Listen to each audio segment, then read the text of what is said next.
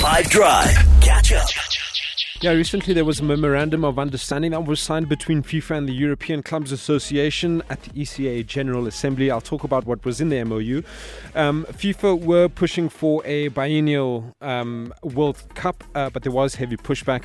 Uh, so, in place of that, uh, is an expanded 32 team Club World Cup. Uh, this was agreed on despite opposition from leagues around the world and unease among player unions.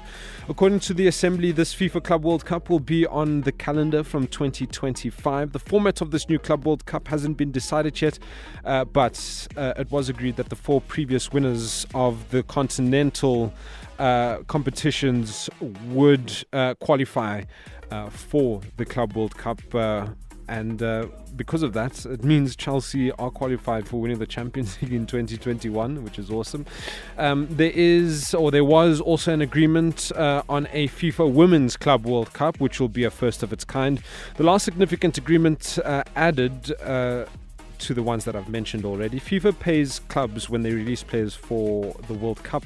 Uh, for the 2022 World Cup in Qatar, clubs around the world shared th- uh, 3.7 billion rand.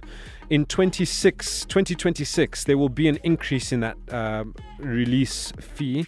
Um, clubs around the world will share 6.4 billion rand paid by FIFA uh, for the release of their players. Uh, if anything develops uh, in the world of football, I will let you know. But that's what I have for you today. If this were a real bit of extra time, this is when the ref would blow the whistle because it's finished.